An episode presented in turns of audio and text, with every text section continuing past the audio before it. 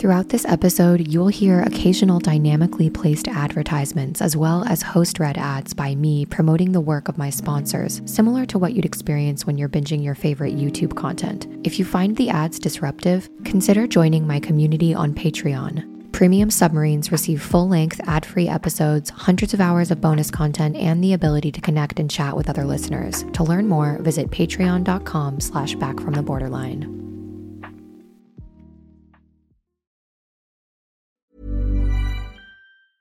Hiring for your small business? If you're not looking for professionals on LinkedIn, you're looking in the wrong place. That's like looking for your car keys in a fish tank. LinkedIn helps you hire professionals you can't find anywhere else, even those who aren't actively searching for a new job but might be open to the perfect role. In a given month, over 70% of LinkedIn users don't even visit other leading job sites. So start looking in the right place. With LinkedIn, you can hire professionals like a professional. Post your free job on linkedin.com slash people today. Ever catch yourself eating the same flavorless dinner three days in a row?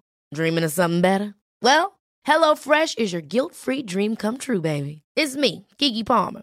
Let's wake up those taste buds with hot, juicy pecan-crusted chicken or garlic butter shrimp scampi. Mm. Hello Fresh. Stop dreaming of all the delicious possibilities and dig in at HelloFresh.com. Let's get this dinner party started. A lot can happen in three years, like a chatbot may be your new best friend. But what won't change? Needing health insurance. United Healthcare TriTerm Medical Plans, underwritten by Golden Rule Insurance Company, offer flexible, budget friendly coverage that lasts nearly three years in some states. Learn more at uh1.com. Hello, my beautiful ultra premium submarines. We're back with another voice note. I am currently reading this book called Being There Why Prioritizing Motherhood in the First Three Years Matters by Erica Komisar. And she's a licensed clinical social worker. And there's this section of the book, and it is chapter eight in the book, and it's called When Mothers Turn Away Postpartum Depression and the Legacy of Absence. Coming up soon, I've decided I'm going to be doing another deep dive in the next month or so, over the next few weeks, because I need to start doing some research on it, on the concept of childhood emotional neglect. Because we talk so much about overt abuse, right? Sexual abuse, physical abuse, um, even just mental abuse, things that are just very easy to say that's abusive.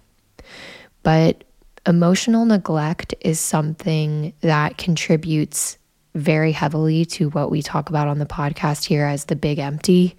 And just this feeling that something's not right, that you are not loved, it contributes to this critical inner voice that many of us live with.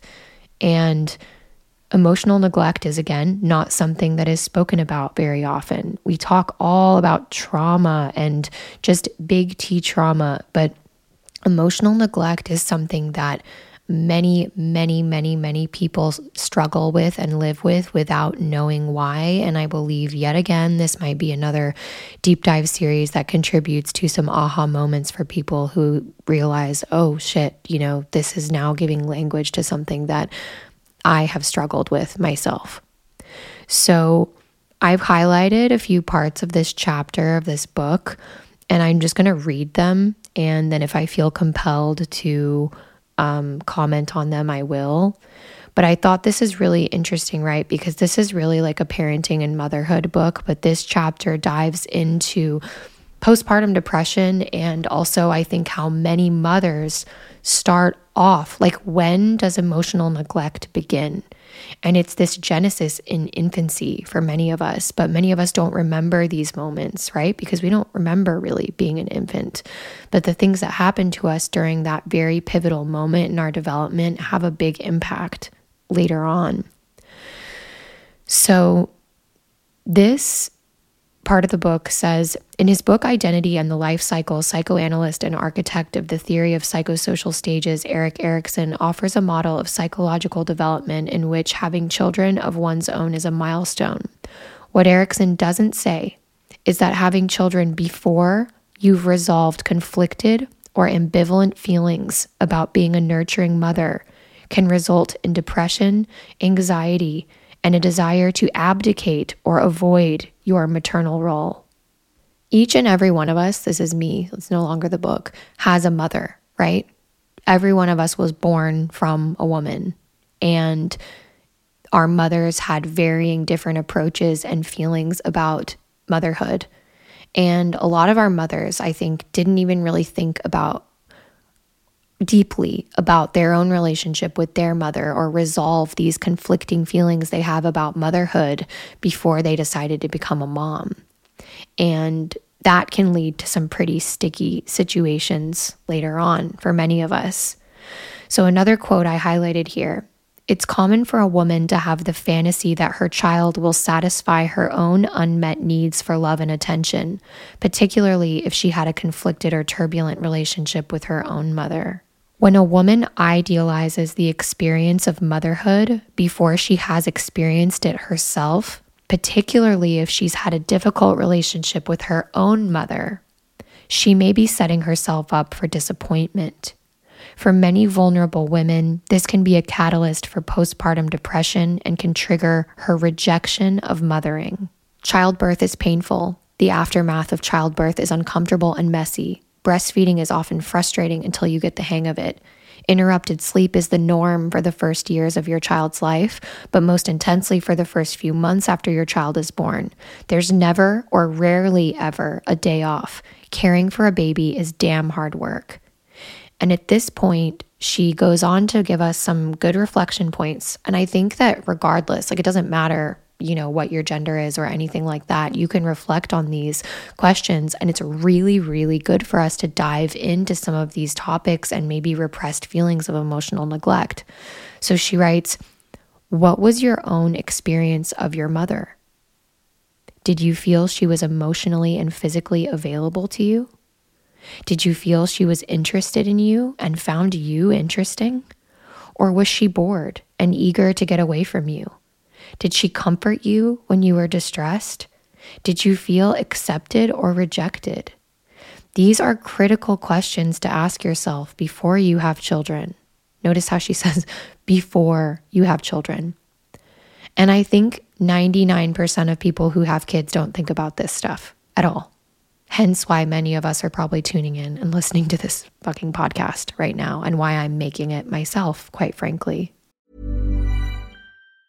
Ever catch yourself eating the same flavorless dinner three days in a row? Dreaming of something better? Well, HelloFresh is your guilt free dream come true, baby. It's me, Keke Palmer. Let's wake up those taste buds with hot, juicy pecan crusted chicken or garlic butter shrimp scampi. Mm. Hello Fresh. Stop dreaming of all the delicious possibilities and dig in at HelloFresh.com. Let's get this dinner party started. Hiring for your small business? If you're not looking for professionals on LinkedIn, you're looking in the wrong place. That's like looking for your car keys in a fish tank. LinkedIn helps you hire professionals you can't find anywhere else, even those who aren't actively searching for a new job but might be open to the perfect role. In a given month, over 70% of LinkedIn users don't even visit other leading job sites. So start looking in the right place. With LinkedIn, you can hire professionals like a professional. Post your free job on linkedin.com slash people today. She goes on to write, according to a 1992 study by Les Whitbeck and coworkers, adults who recalled being rejected by their parents were more likely to be depressed and have difficulty relating to their own children. These women may not be getting the help they need to deal with these wounds. What are the costs to their children of having mothers who are angry or resentful much of the time? And this goes back, I'm skipping around this chapter, by the way, because I can't just read you this whole book. I bought the book um, on Kindle, and I will just preface this like, this book is largely aimed at like women who are wanting to have a baby who are already pregnant, right? Like this is like, you know, a motherhood book. But that's why I wanted to share these specific excerpts of the chapter because I thought it was very relevant for all my listeners, regardless of gender, whether or not you want to have kids or not. This is incredibly important stuff for us to think about because it can help us start putting together this puzzle piece of maybe why we feel so empty, unloved, and have this really awful inner narrator in our mind. And she says this, you know, what are the costs to their children of having mothers who are angry, resentful, or disconnected, even most of the time? What are the costs, right? How was your mother growing up? Did you feel like she was exasperated, exhausted, didn't have time for you? I know for me, I spent most of my early years in a daycare with like a lot of other kids around. It wasn't just like I didn't have a nanny, we didn't have the money for that. Both my parents were school teachers. I'm sure we could like barely even afford daycare, but I know that probably in the early 90s it was a lot more affordable than it is now. But I just went to the house of some lady who had a home daycare and there were tons of kids and even my daycare lady was burnt out and then she had her like teenage daughter helping half the time. And this girl like hated us clearly. Like she was just like this grouchy. Imagine like Daria. I don't know if you've ever seen the the show Daria. That was the energy of this girl that helped um, at the daycare, and she clearly was not qualified to do so. So, and again, this is what my parents could afford. They both had to work. Like they could not afford to. My mom couldn't afford to stay home with us. But then when I got home, my mom was an English teacher and she had so many papers to grade. Like anyone who knows someone who is an English teacher specifically, it's not just like you come home and your work is done. Like kids have to write papers and they're long stories. So my mom had to read them and grade them. And I just remember my mom, like she provided for all of our physical needs, but my mom overcommitted herself.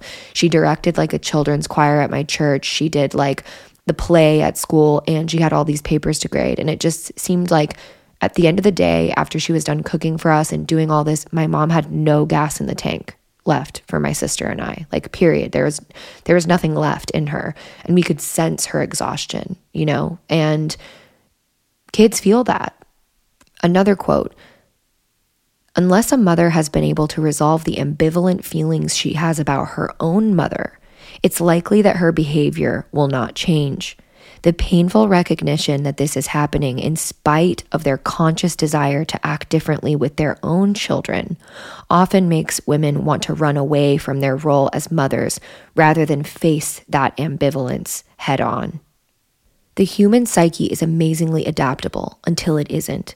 When we're hurt or have painful or traumatic experiences, our mind protects itself from the pain by utilizing defenses that are different for each person that help us not just to survive the trauma, but to function in spite of it.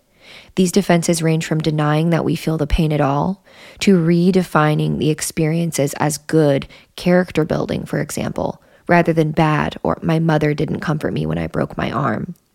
We may put the memories in the deepest lockbox of our unconscious, or we may feel angry, or we may feel like we are always being persecuted and never know why.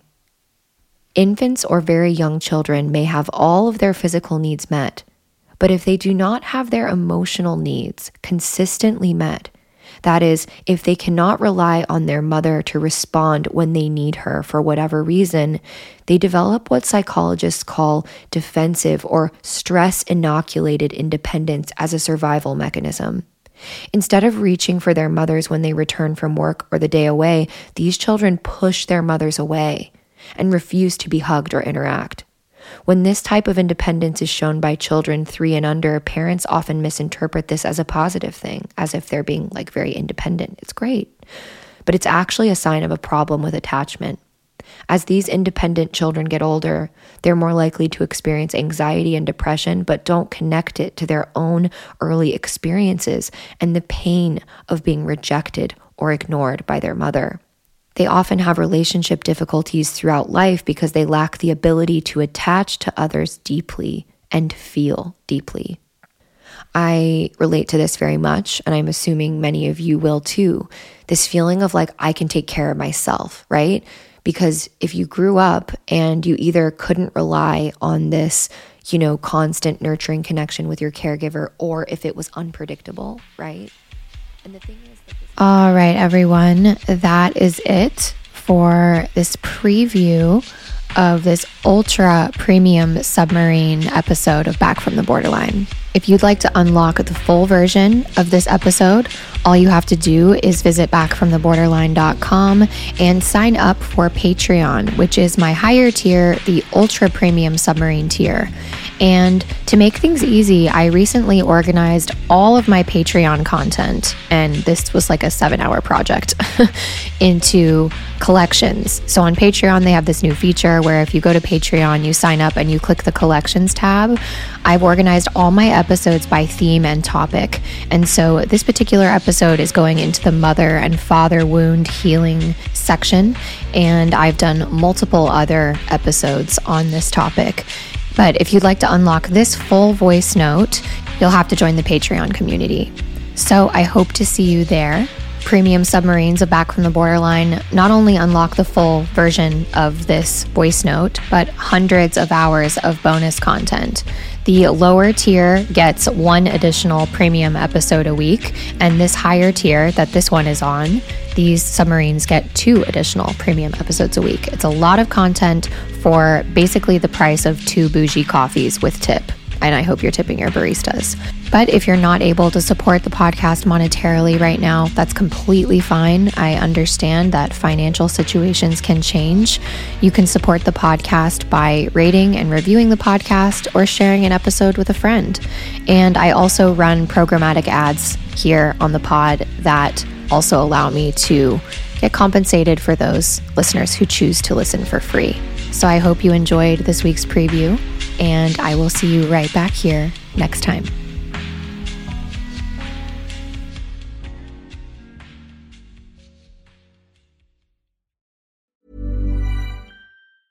Ever catch yourself eating the same flavorless dinner three days in a row?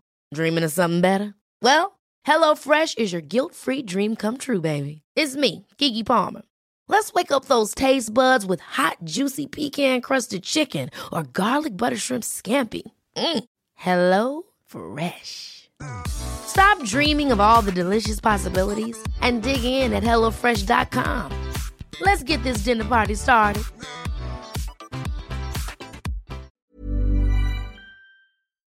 Thanks for tuning in to this episode of Back from the Borderline. If you'd like to receive my monthly written recovery musings via Substack directly to your inbox, send me a voicemail, join the Patreon community, or check out my Amazon book list recommendations. Visit backfromtheborderline.com and click to access my link tree.